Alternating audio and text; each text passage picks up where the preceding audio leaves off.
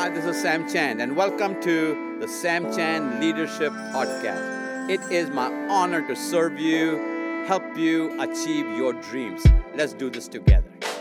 Hi, this is Sam Chan, and I'm so glad that you joined me today because today I want to talk to you about bigger, faster leadership. Bigger, faster leadership. A few years ago, I was standing in another country. Let me see if you can figure this out. Our, this is North America, this is South America, and here's the Panama Canal. I was standing right over here, the Panama Canal, and as I was there for the very first time, I noticed something was going on. I noticed they were widening the canal. They're widening the canal. So come on, uh, someone tell me why they're widening the canal? Of course, they're widening the canal because there are bigger ships, there are faster ships. They did not want to lose the business. And so they were widening the canal, and now, of course, the canal is opened. So here's the old canal, ships still go through this, and the bigger, faster ships go through the other canal. And as I was standing there observing the, uh, the construction of the new canal, a sentence went through my mind. I'm going to give you the sentence, then unpack it for you for the rest of our time together. Here's the sentence. If you're ready to write it down, here's the sentence.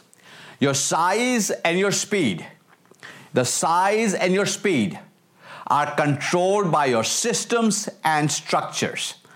Your size and your speed are controlled by your systems and structures. Remember a little while ago I said to you, I want to talk to you today about bigger, faster leadership.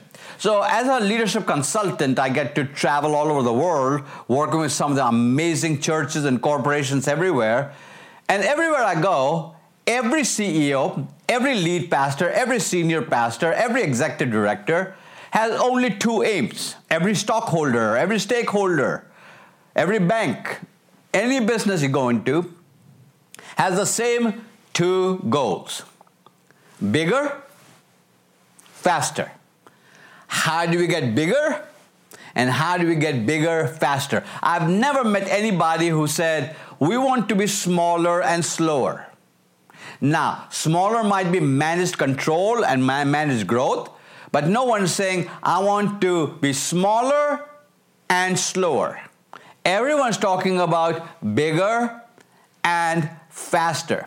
And so it goes back to the sentence your size, that's bigger, and your speed, that's faster, are controlled by your systems and structure.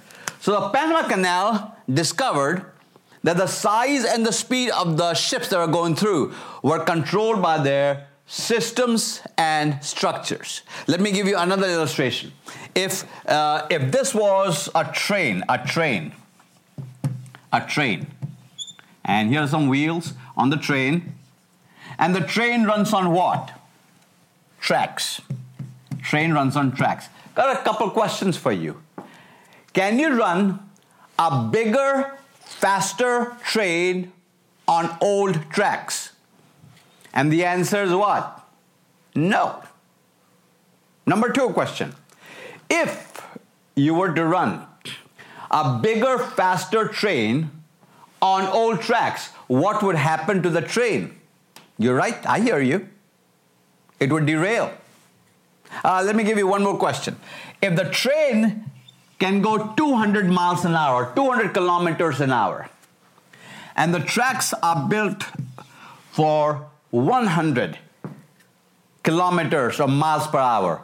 How fast is the train going to go? You're right. It's going to go 100 miles an hour. Remember, this is important. The size and the speed of the train are controlled by the systems and structures.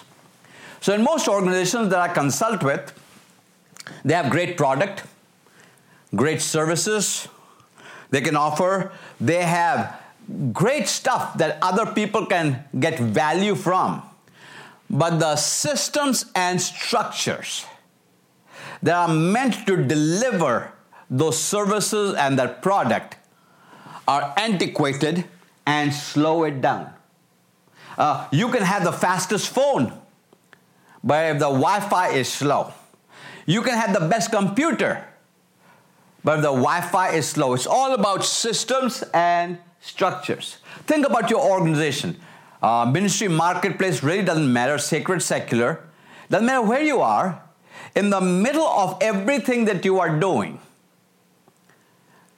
Very few organizations have the bandwidth, very few organizations have the time to step back and totally rethink their systems and structures. So, you know how strict systems and structures come about? They evolve. Yes, you're right, they evolve. That simply means that as some stuff happens, something breaks, something doesn't work, something is not delivered, somebody is disappointed, things don't work out. We tweak the system and structure, but we do not have the luxury or the bandwidth to step back from it and say, how do we do what we do and why do we do what we do?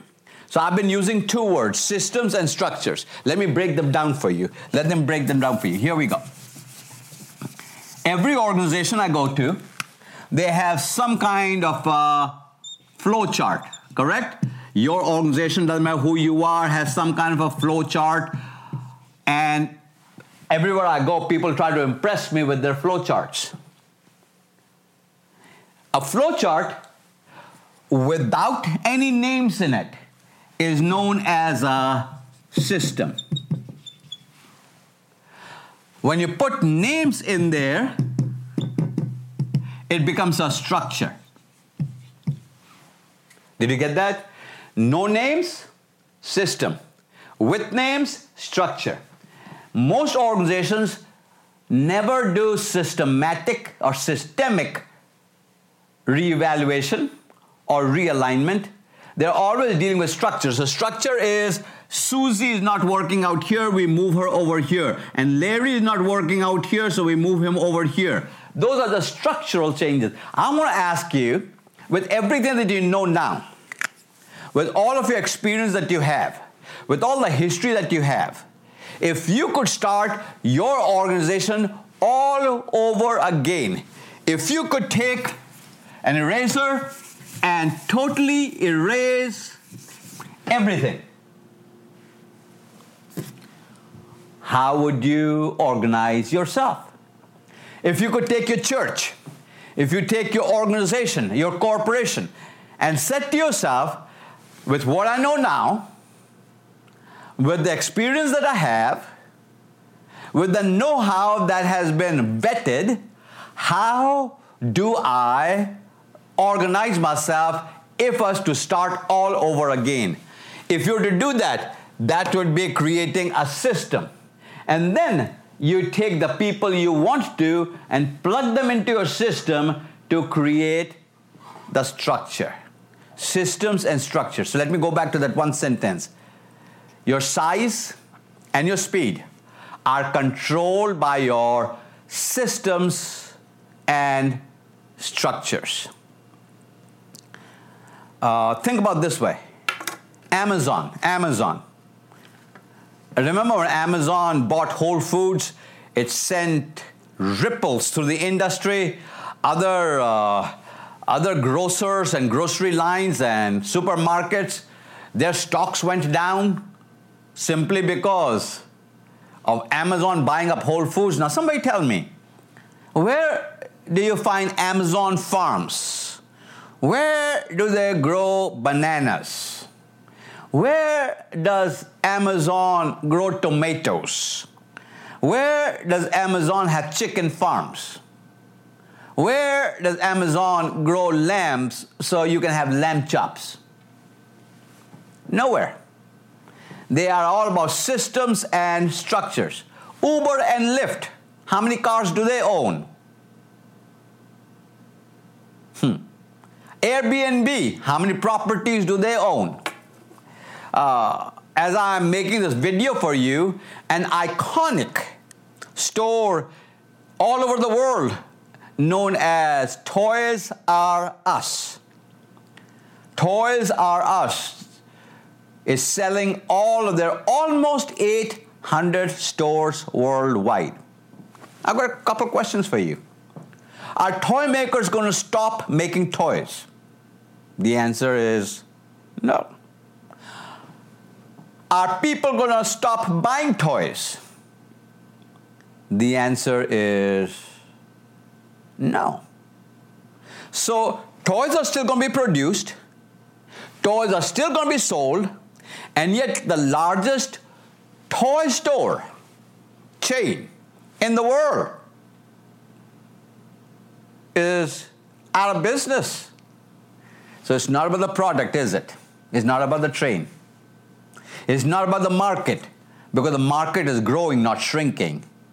It's all about systems and structures that Toys R Us was not able to keep, all the way from banking leverage to crazy debt to stores that have not been upgraded to Salesforce to how toys are delivered.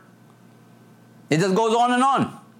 It's all about systems and structures. Uh, Netflix has no TV channel. I, I, I want to read another piece to you. It was in the newspaper in February of 2018. It, the headline says, Connecticut envelope maker files for bankruptcy. Let's just, just read to you the first paragraph.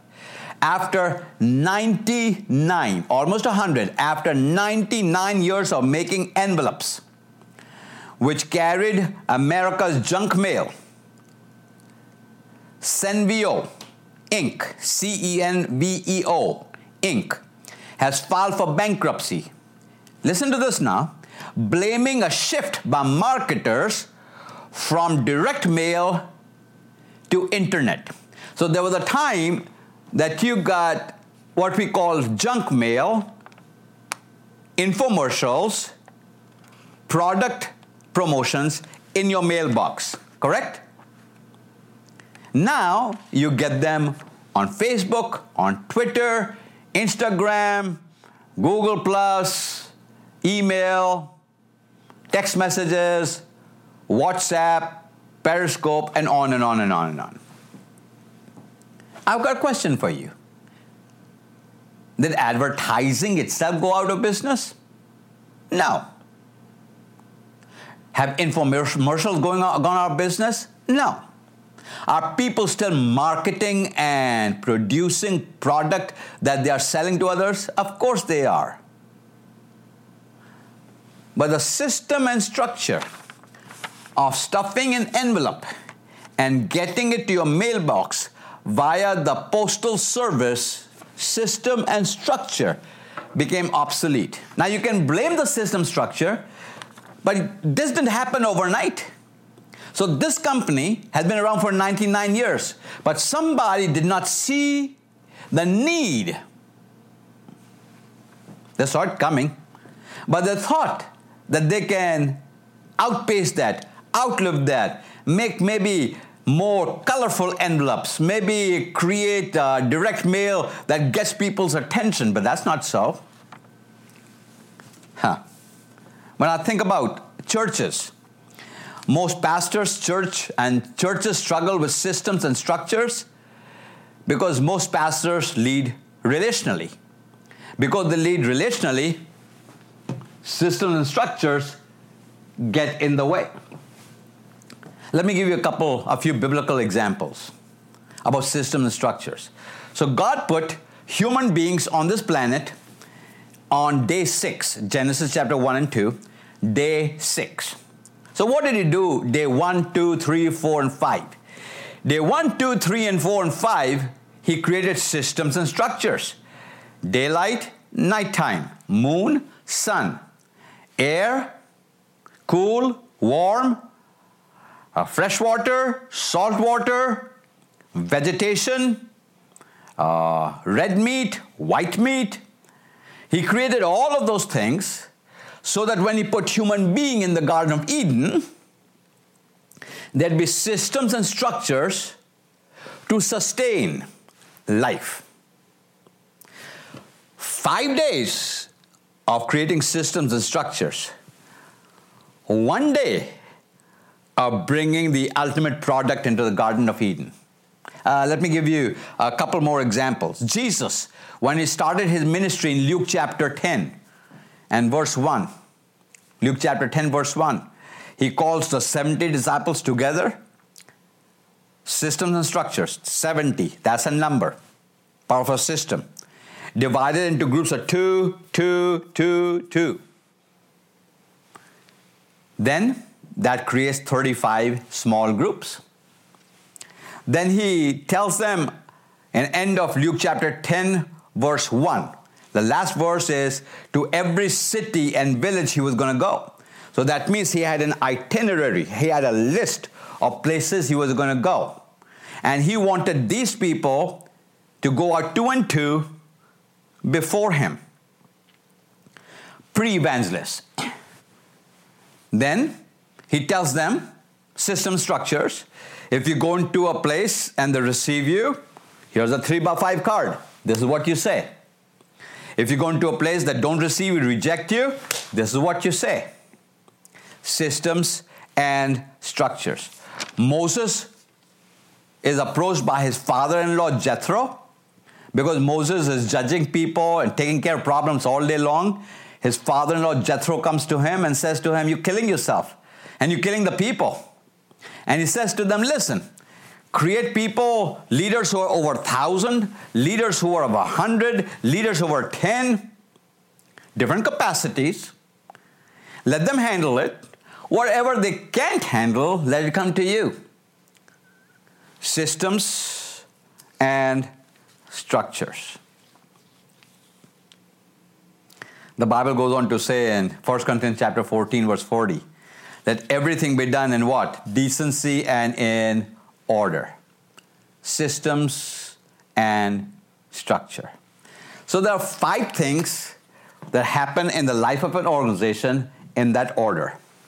One, two, three, four, five. Number one, entrepreneurial. Entrepreneurial. Spell it any way you want to. Entrepreneurial. Number two, emerging. Emerging. Number three, established.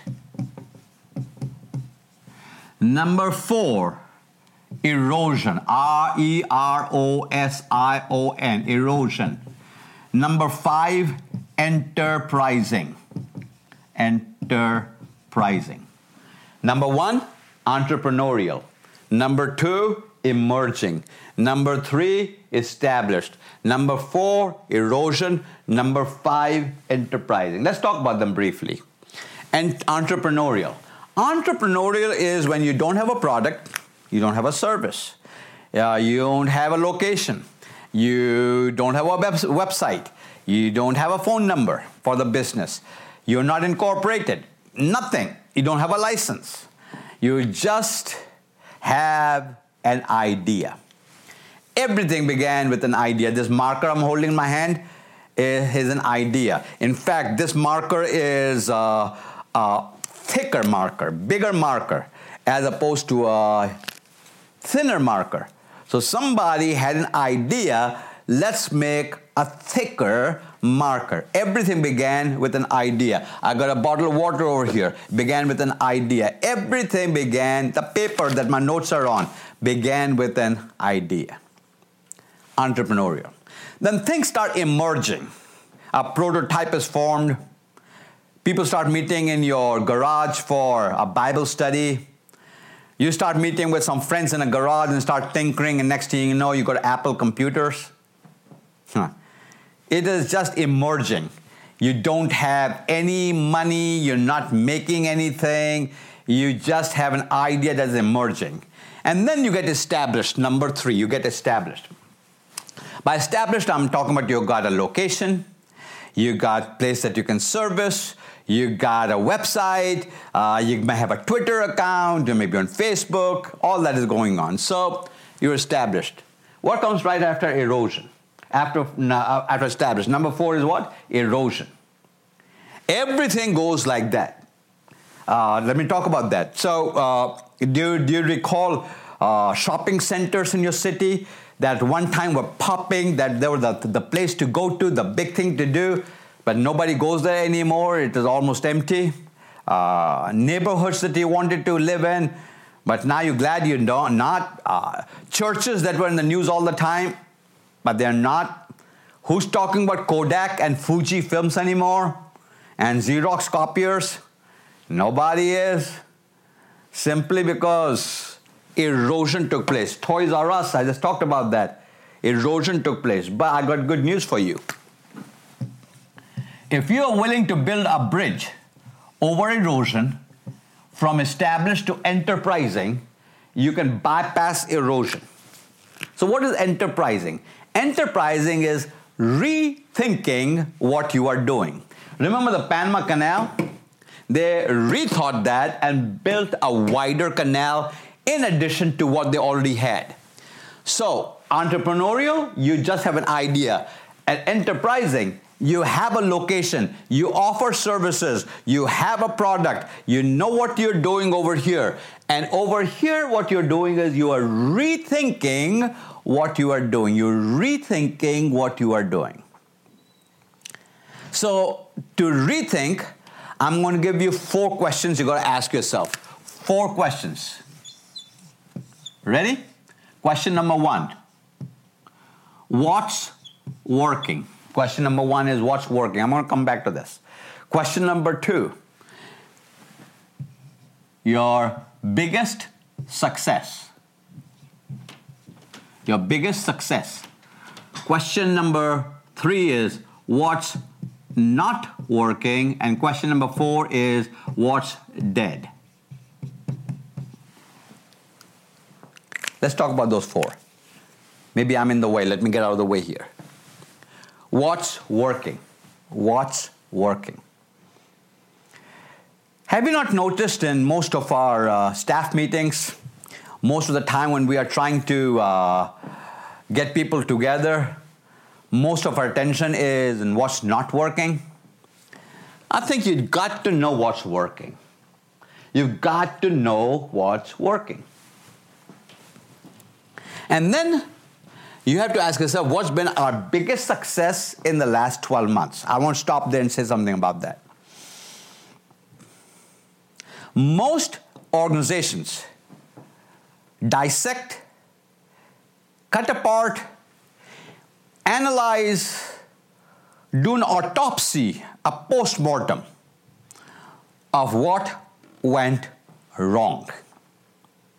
I want you and your organization to spend more time on what went right. Because once you know what you're doing amazingly, what you're most successful for, what you're most branded for, what do people ask for most, when, when you know what is the best that you do, then you can leverage your strength, leverage your best, celebrate the team, pick up people, build morale. But most organizations never stop to analyze and dissect why are we successful, what are we doing right, and how can we leverage that. The third quadrant is what's not working. What's not what's our biggest challenge? What's not working? I'm here to tell you if you were to uh, take a poll of your staff and just ask them one simple question what's been our biggest challenge in the last 12 months? They'll come up with the same old categories staffing, volunteers, finances, leadership, onboarding, assimilation. They're the ones that will come up again and again. So you got to know in the last 12 months what's not working. And then what's dead. Can I tell you something? You don't need a consultant to come and tell you what's dead. Everybody knows what's dead. But you know why we don't kill the dead thing? If this department is dead, we don't kill it Let's make it larger. If this department is dead, we don't kill it because of the people in it. Relational. We have done history with them. Uh, they have been with us for a long time. Loyalty, history. And so, because of the structure in here, we never reorganize our systems. You know what's dead? You know what's dying? May I make a humble suggestion? Give it a decent funeral. Tell people why you started it.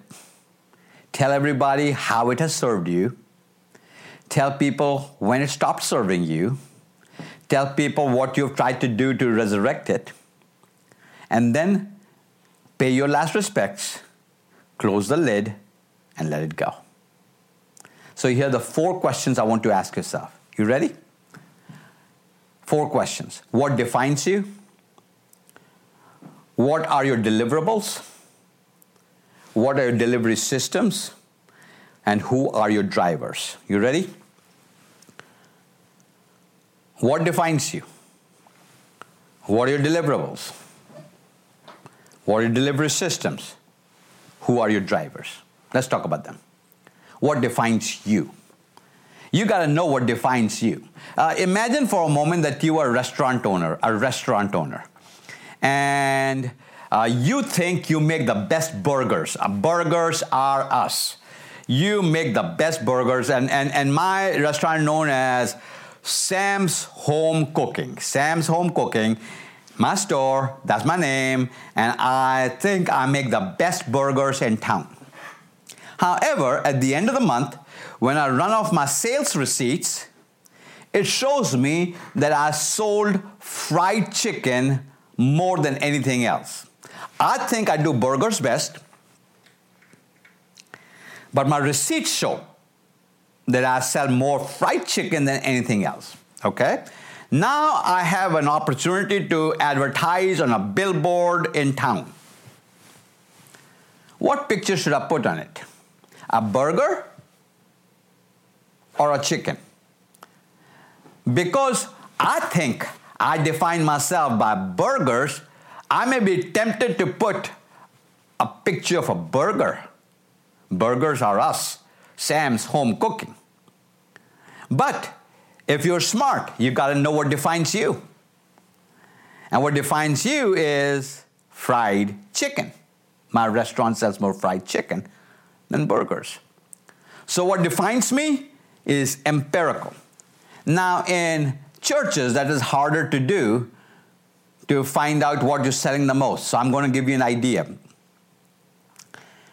Do a simple survey on a three by five card. Go to simply say this the reason I come and stay at Nimber Church is don't put boxes for them to check. Let them write it in, make it anonymous. Let me give you the question again. The reason I come and stay at name of your church is colon. Let them fill it in. You pick up those three by five cards, two, three Sundays in a row, so that you get everybody. And then you make stacks. Some will say proximity, some will say good parking, some will say children, some will say youth, some will say worship, some might even say preaching. Who knows? Could happen. And then you pick up the three largest stacks, drum roll, and voila, you know what are your defining products. What are your defining products? You got to know that. The second question is what are my deliverables? That means if I was to come to your store, if I was to come to your business, if I was to talk to you, if I was to go online, if I was to come to your church, what would I walk away with? And I'm not talking about a product, so to speak, but the experience itself.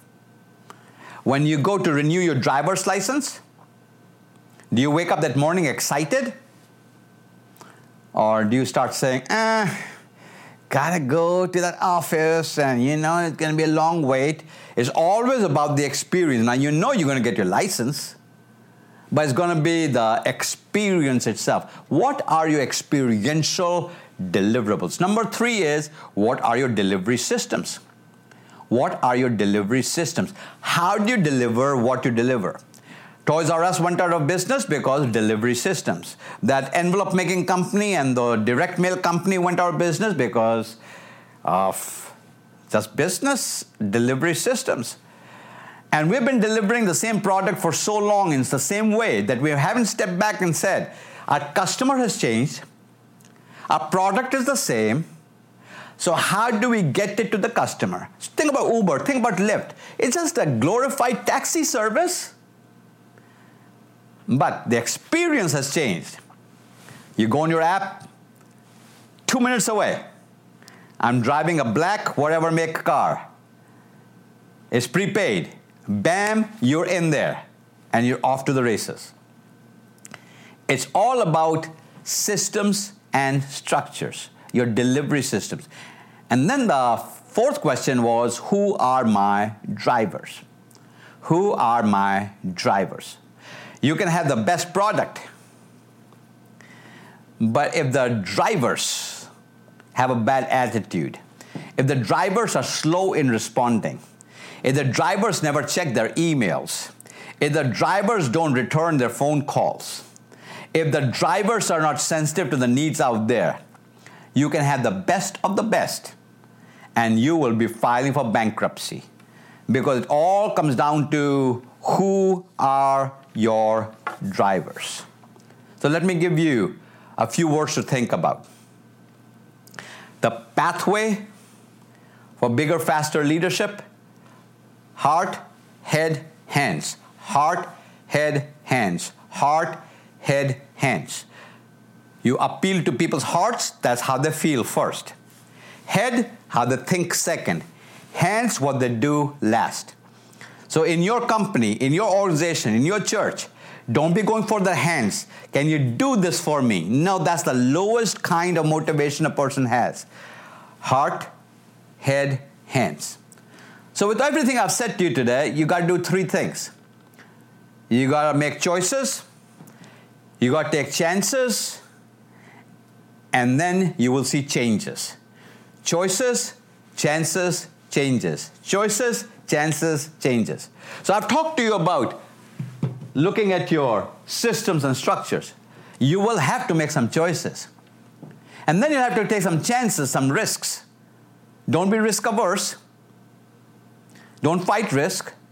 You know, the only time you're 100% sure is never. Can I say it again? You're never 100% sure. Because by the time you make a decision, information is coming in. Because when you're 100% sure, you're too late. More stuff is coming in on a regular basis. You got to take some chances. And then you will see some changes. What I've done today is taught you from my book, Bigger, Faster Leadership. It's available on Amazon, Barnes & Noble. Go online. The cheapest way to get that. It's on uh, Audible. It's on DVD, CD. It's on every kind of every kind of format there is. Uh, you can download on Kindle, Nook, however you want to do that. Bigger, faster leadership in which I talk about just one simple sentence, and you already know that sentence. Your size and your speed are controlled by our systems and structures. My name is Sam Chand. May you be bigger, may you be faster, and may you be the leader that you envisioned all around yourself.